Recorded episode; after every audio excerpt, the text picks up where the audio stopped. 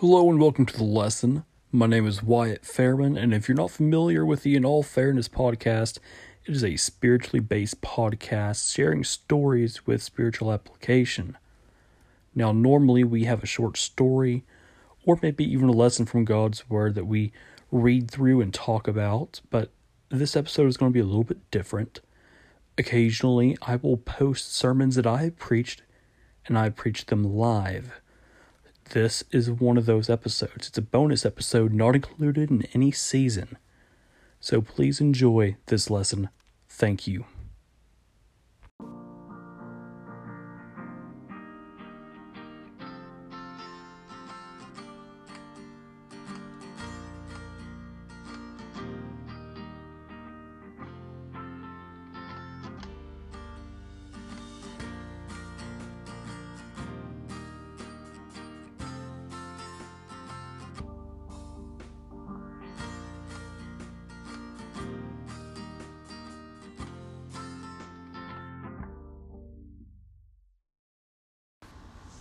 Steve Jobs was fired from Apple. Did you know that? Maybe if you did know that, you may have also known that upon being fired from Apple, he would then go home and start working on a computer that was so powerful that not only did Apple himself buy the product, but they hired Steve Jobs back, and he rose the ranks to be the Steve Jobs that we know of. And that computer is a little something called the iMac. It's one of the most generational inventions we've seen in late years. Maybe you also know the story of Milton Hershey, who created three candy companies before one finally clicked Hershey. And this one's my absolute favorite. If you know Walt Disney, then you know that he worked for a small newspaper company before being fired, and his reason for being fired was, quote, he lacked creativity. Well, Walt Disney would then go and create his own animation studio, which he would expand into the biggest company in entertainment today that we know of Disney. All of these men in their journey to find success heard no a lot. No. It's a two letter word, and not a lot of people like to hear it. It's hard to hear no, and unfortunately, from the world's perspective today, that is what God tells the world. No. No lying, no cursing, no stealing, no killing, no sin, no, no, no. And the world asks, God, can't you give us a yes? And He does. His name is Jesus Christ. And He died so that God can look at us and say, Yes, enter into the kingdom of heaven. I've paid the streets gold just for you. Do you like them? I've built many mansions for you. Yes.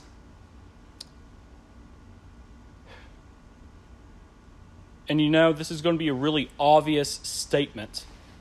You didn't bring me in here today to make obvious statements, but I'm going to make a few during this lesson, so I ask that you just bear with me.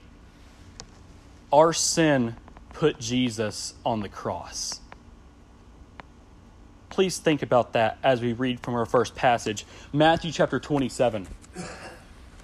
If you don't mind, please turn there with me, Matthew chapter 27, verse 20. As you're turning, I'll start reading but the chief priests and elders persuaded the multitudes that they should ask for Barabbas and destroy Jesus. The governor answered and said to them, Which of the two do you want me to release to you? They said, Barabbas. Pilate said to them, What then shall I do with Jesus, who is called Christ? They said to him, Let him be crucified. Then the governor said, Why? What evil has he done? But they cried out all the more let him be crucified. This account in Matthew is quite telling to me.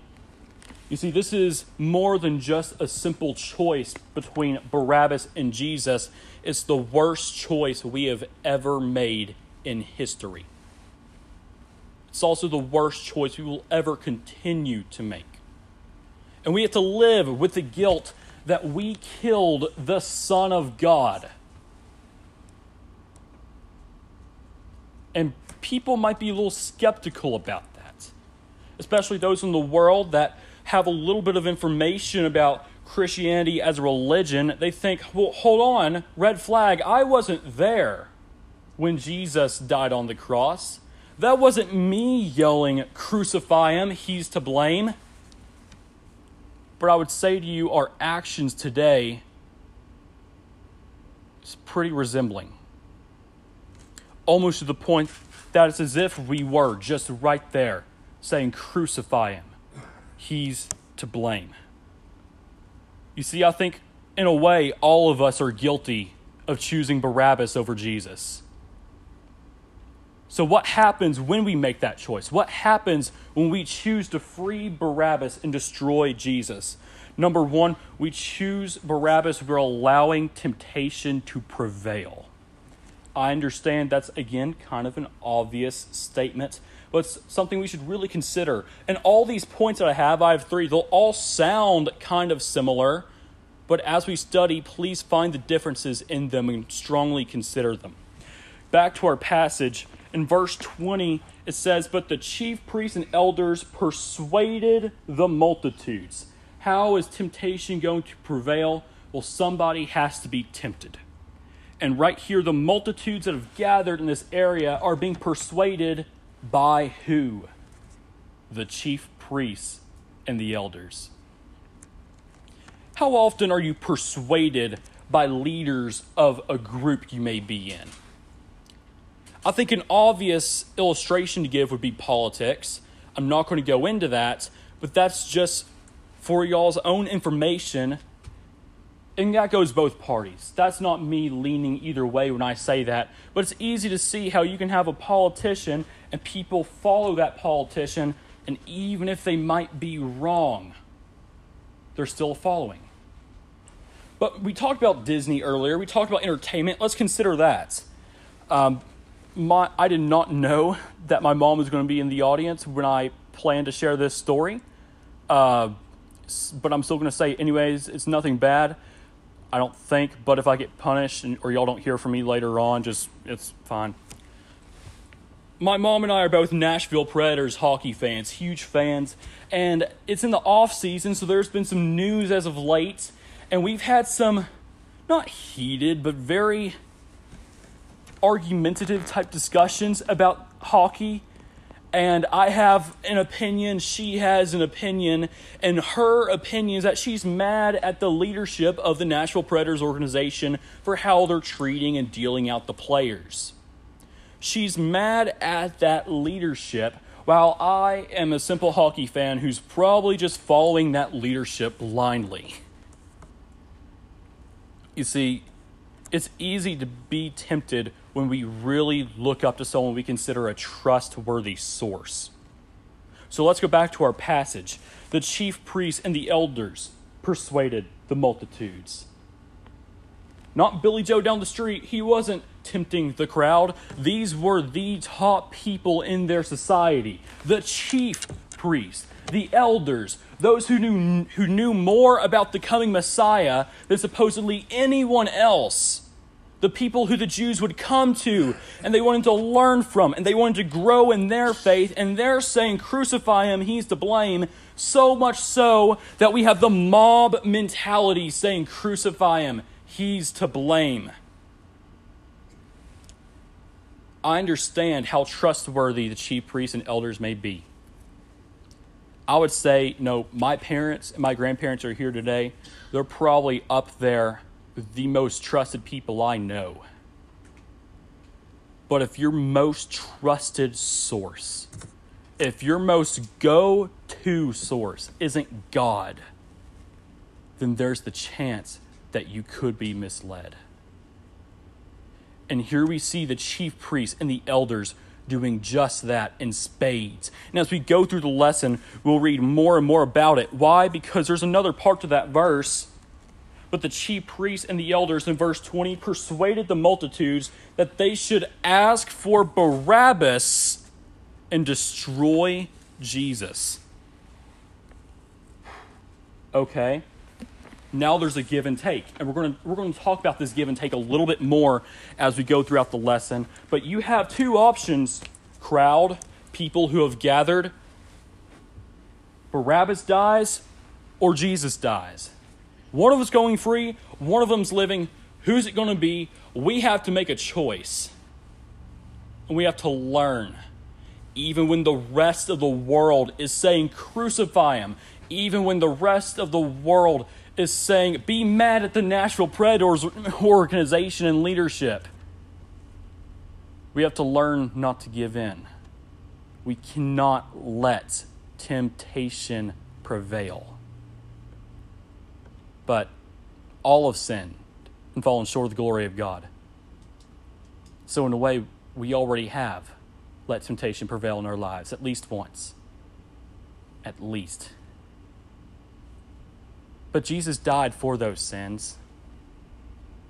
But it's during those sins when we made a choice, a simple choice between what's right and what's wrong, and we chose wrong. There's a parallel between choosing Jesus and choosing Barabbas. What else happens when we choose Barabbas? Well, point number two we're not choosing God. I said this point would be very obvious, very kind of duh like, but it's so true. And we really strongly need to consider this because when we're choosing Barabbas, we are not choosing God. Read with me in verse 21, please. The governor answered and said to them, Which of these two do you want me to release to you? They said, Barabbas. They made a choice. Hindsight's 2020. We're gathered here today because we know it was the wrong choice, but they chose Barabbas. But this isn't anything new.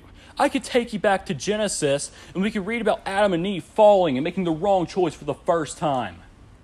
Maybe a little bit even more serious, not that one sin is more serious than the other, but in Genesis chapter 4, I could tell you about where Cain killed Abel for the first time.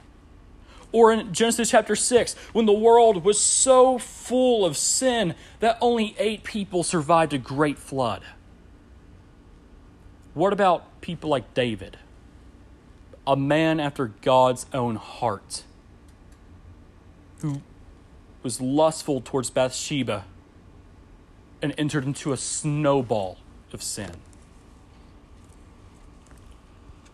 if you know me and you know my study habits and things I like to talk about, I like to talk about the children of Israel, the Jews, and I, and I, like discussing them because they picture society perfectly today.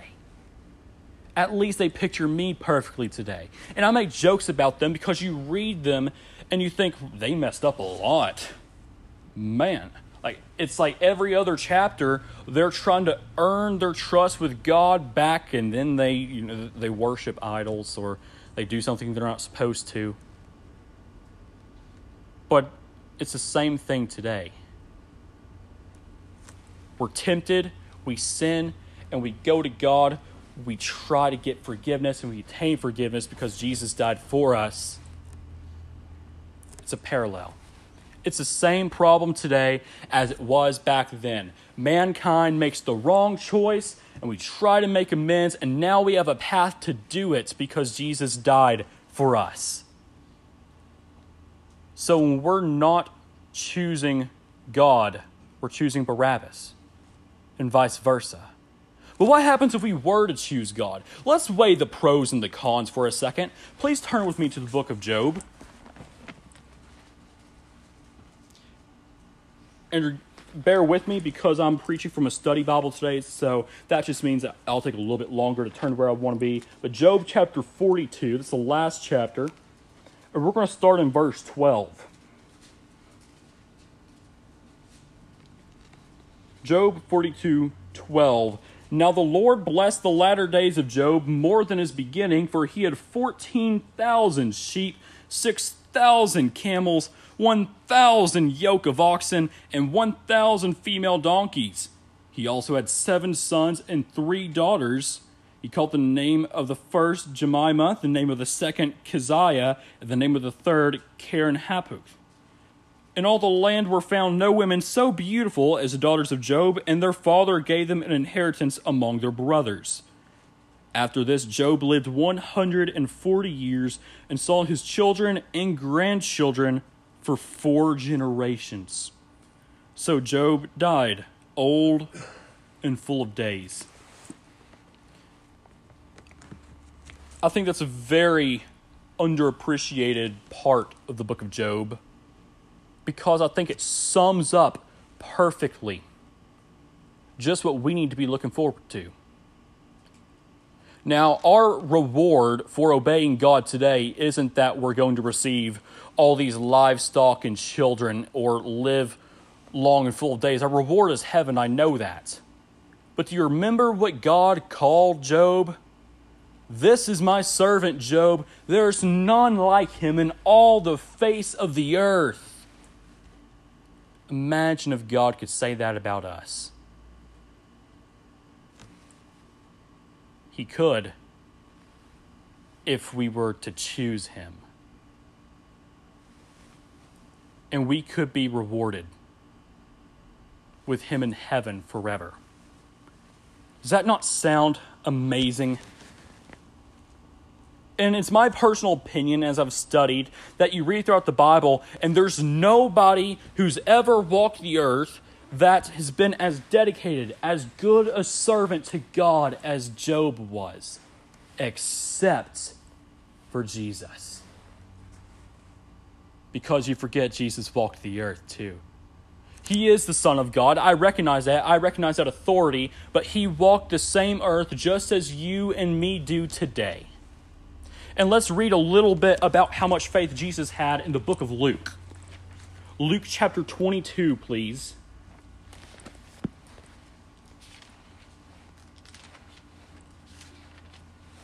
Luke chapter 22, and we're going to start in verse 39.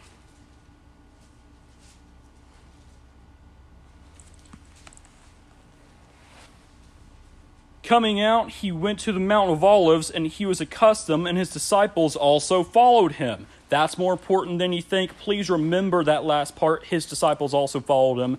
When he came to the place, he said, Pray that you may not enter into temptation. We just talked about that.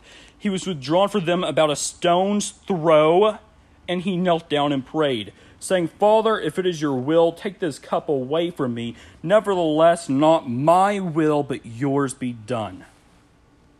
I think we've read that before. We know that story. Jesus is, is he's in so much anguish, so much stress.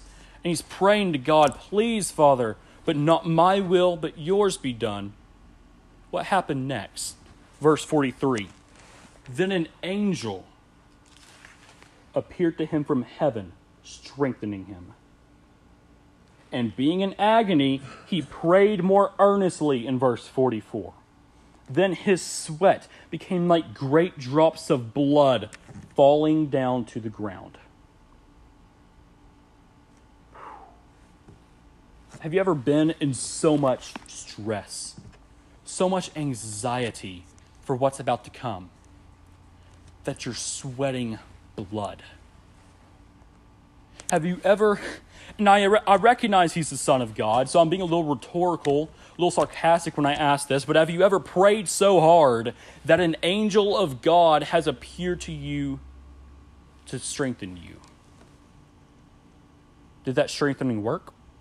What about verse 45? When he rose up from prayer and had come to his disciples, he found them sleeping from sorrow. He said to them, Why do you sleep? Rise and pray, lest you enter into temptation. Now we've cycled. You see, there was a few times where Jesus was praying that he looked and the people that were near him were sleeping. And he's thinking to himself, You're sleeping? I'm praying to God and you're sleeping?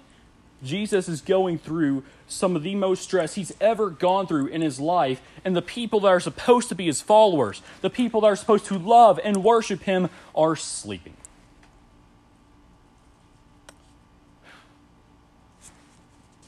I sleep a lot. Ask my parents. I sleep in pretty late during the summer sometimes. And I say that I don't think I'd be able to go to sleep during that time, that I'd be right there with Jesus if that were me. But then again, I'm the same person who has sinned.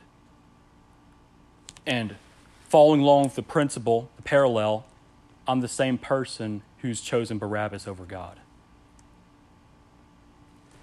It's easy to say, not as easy to do. There's a few details I want to look at in that passage. Verse 41 says he was withdrawn from them about a stone's throw. You know, stoning was a form of punishment way back in those times where people would grab giant rocks, giant stones, and they would throw them at someone until they died or until they were so hurt they were basically dead. Now, I understand he's with his disciples, but the very next thing that's going to happen after this is he's betrayed and he's going to be crucified. This is foreboding a very painful death. As far as someone could throw a stone, which can't be too, too far, Jesus is praying, begging, pleading for his life. And we, we talked about the angel, we talked about whether that strengthened Jesus or not, and he arose from his prayer and he went right back to teaching. Don't be asleep lest you may fall to temptation. Just like it never happened almost. Here's Jesus. He's begging, he's pleading, he's sweating blood. An angel comes to help him, and he's right back to teaching, knowing that in just a few moments, he's about to be crucified. That's power. But there's one more detail. And this is one that we have talked about a lot, or at least not we, but I'm talking about the church in general. In verse 42, Father, if it is your will, take this cup away from me. Nevertheless, not my will, but yours be done. And that's when the skeptics come in yet again. You mean to say that God wanted Jesus to die? No, that's not the case whatsoever.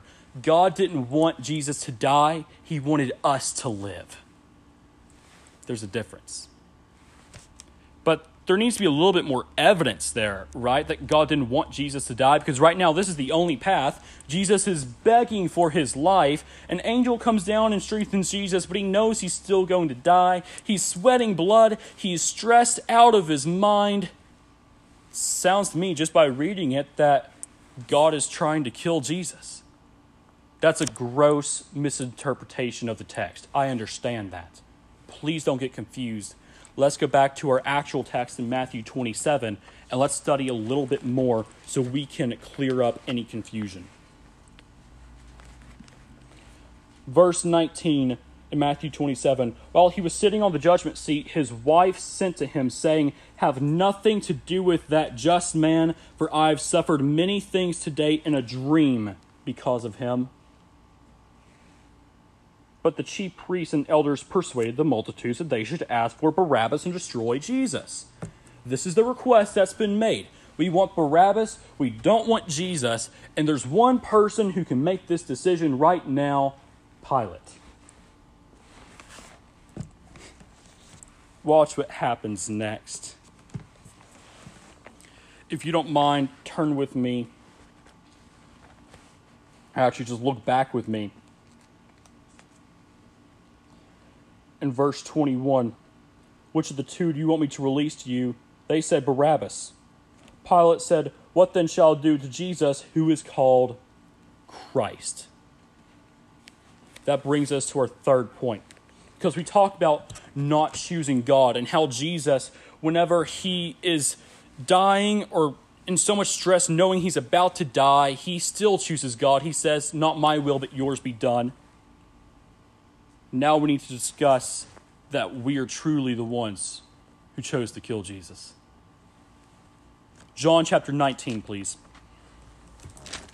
And remember, I had us read that area because he called Jesus the Christ with a capital C. John chapter 19, verse 13 through 16.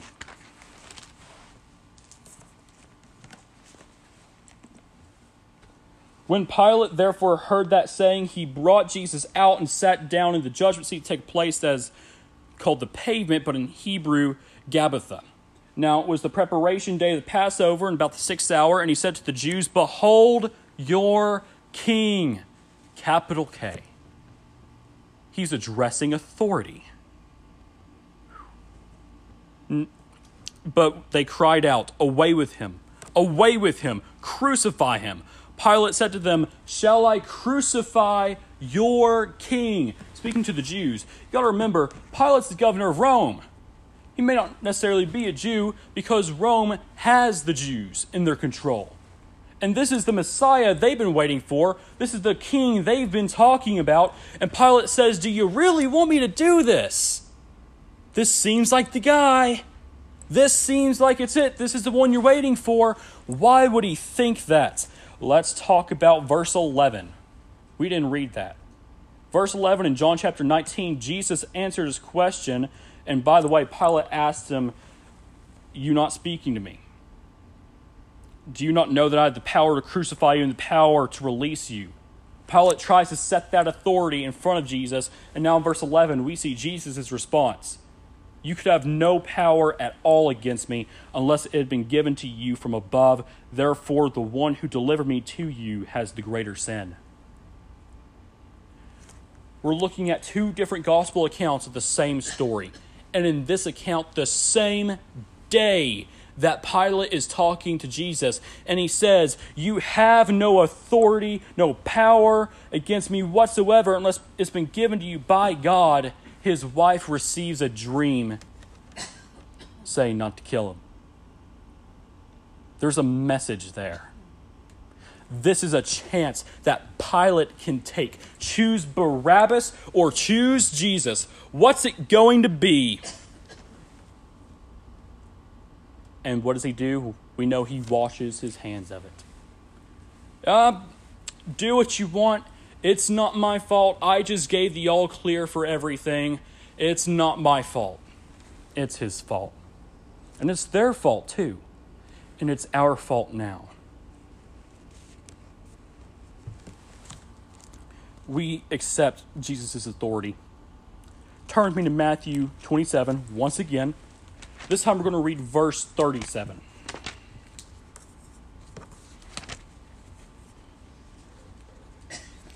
And they put up over his head the accusation written against him This is Jesus, King of the Jews. Now, I know there's going to be a lot of turning the pages. I want to go back to John and I want to go back to chapter 19 really quick just so you can see a direct parallel.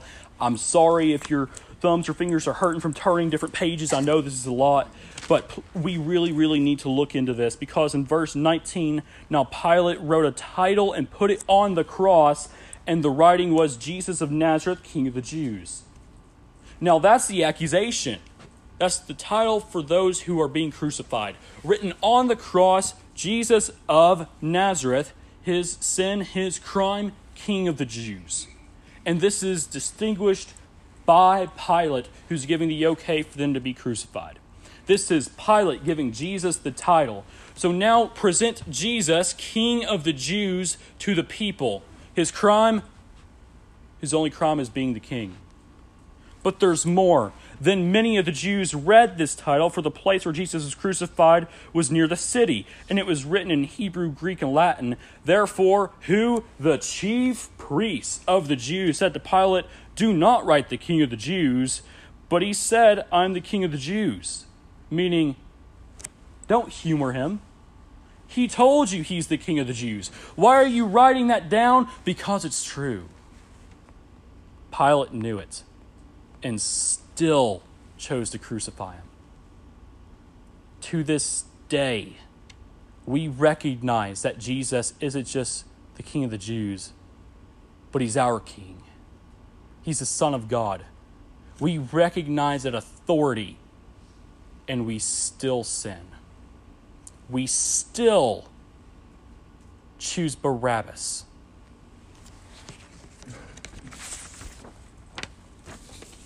I'm aware this sermon has been pretty straightforward.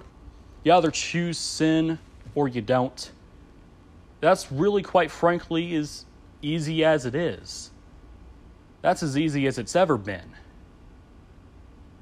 But God through, went through a lot of trouble for us to try and make the right choice. You know, there's a song that my youth group sings, and when we talk about the idea of if we're really hurting Jesus, I think it's quite profound. It's called Feel the Nails. The lyrics are like this. I'm not going to sing it to you, but uh, the lyrics are Can he still feel the nails? Every time I fail, can he hear the crowd cry, Crucify again? Am I causing him pain when I know I've got to change because I just can't bear the thought of hurting him? Every time we sin, does he remember the nails driven into his hands? Does he remember that mob we talked about earlier yelling, Crucify him? Does he remember? So, yeah, every time we sin, in a way, we're choosing Barabbas. And Jesus begged for another way, but the only way to prevent his death was to not have sinned in the first place. And it's the same thing today.